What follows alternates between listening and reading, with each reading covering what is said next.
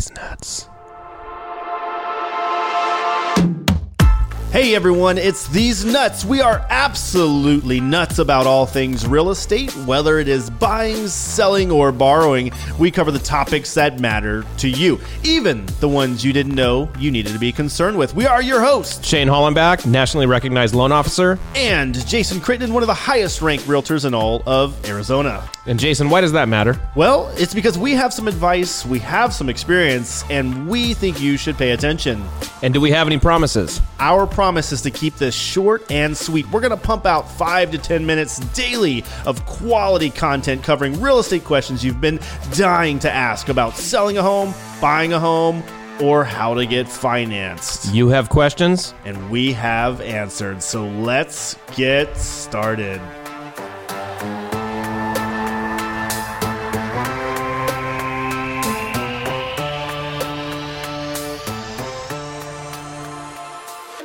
As a real estate agent, I've learned that buying and selling is an emotional experience for some, right? Uh, for most, actually. In fact, outside of hardcore investors, most sellers and buyers can get wrapped up in the emotion of a lower than expected offer or inspection that just didn't go as planned.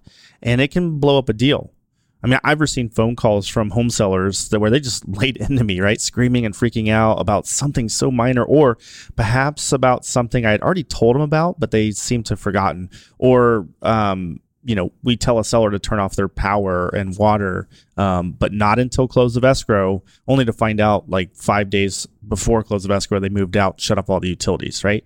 This isn't unique. Sellers, in particular, they can have brains that are literally freaking out but why? Right. Well, I got some insight listening to an interview uh, with a 24 year FBI um, hostage negotiator. His name was Chris Voss. Um, you guys may have heard of him. He wrote a book called Never Split the Difference. Um, but Chris said that the profile that the FBI would assign a uh, to a family, right, whose family member had been held hostage, lines up almost identical to the profile of a home seller. So what? right? He said if you're if you had a family member that was held hostage, the way that you would act, walk and talk would be nearly identical to that of a home seller, right? Think about that. So it doesn't really make sense until he kind of starts to explain. And then it makes sense, right? He said that just like a family member, uh, or uh, just like the family of a hostage, uh, their house is their past, right? All their dreams, all their memories are there, right? So it's emotional. And their house is also their future. So for many people, without this sale, they can't move to the next place, right? Not only is their house their past and their future, but it's also their present reality too. So if it's their present reality, they're wondering, just like you would if you had a family member held hostage, when will this end? Will it end bad? Will it end good? Uh, what's going to happen? Uh, why, why hasn't anyone called? Uh, what's going on right now? Uh, and what are they doing to get my home sold? Right? Talking about the realtor. So, all valid and real questions for them. They're in a constant state of fear and worry and doubt. They feel in the dark, right? And they feel like they're being held hostage, but by a house, right? So, Chris Voss gave some advice, and it is fantastic advice. He uh, and he said this: don't duck these sellers, right? Call them two or three times a week, every week, no matter what.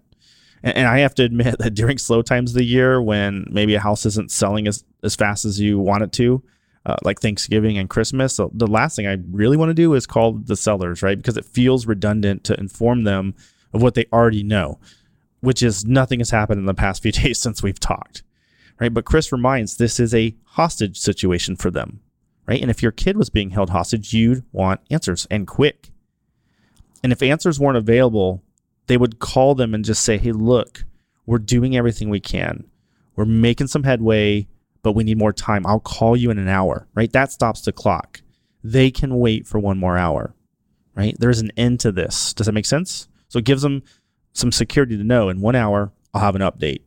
And then that update might be again, look, we're doing everything we can. We'll make some headway, but we need more time. I'll call you in one hour. And that's okay, right? And I've practiced this in my real estate business for a while now. And it's amazing the trust it builds with my sellers, right? They know they can count on me to call them every four days or so uh, even if it's just to say, hey, look, I don't have anything new to report. We're still marketing the property. Uh, we haven't had calls for showings, but Mr. Seller, I'll call you on Friday. I'll give you an update. Is that okay? And so the clock stops again, and they can wait for four more days. Right. So if you've ever sold a house and realized later you were kind of crazy during the sale, it's okay.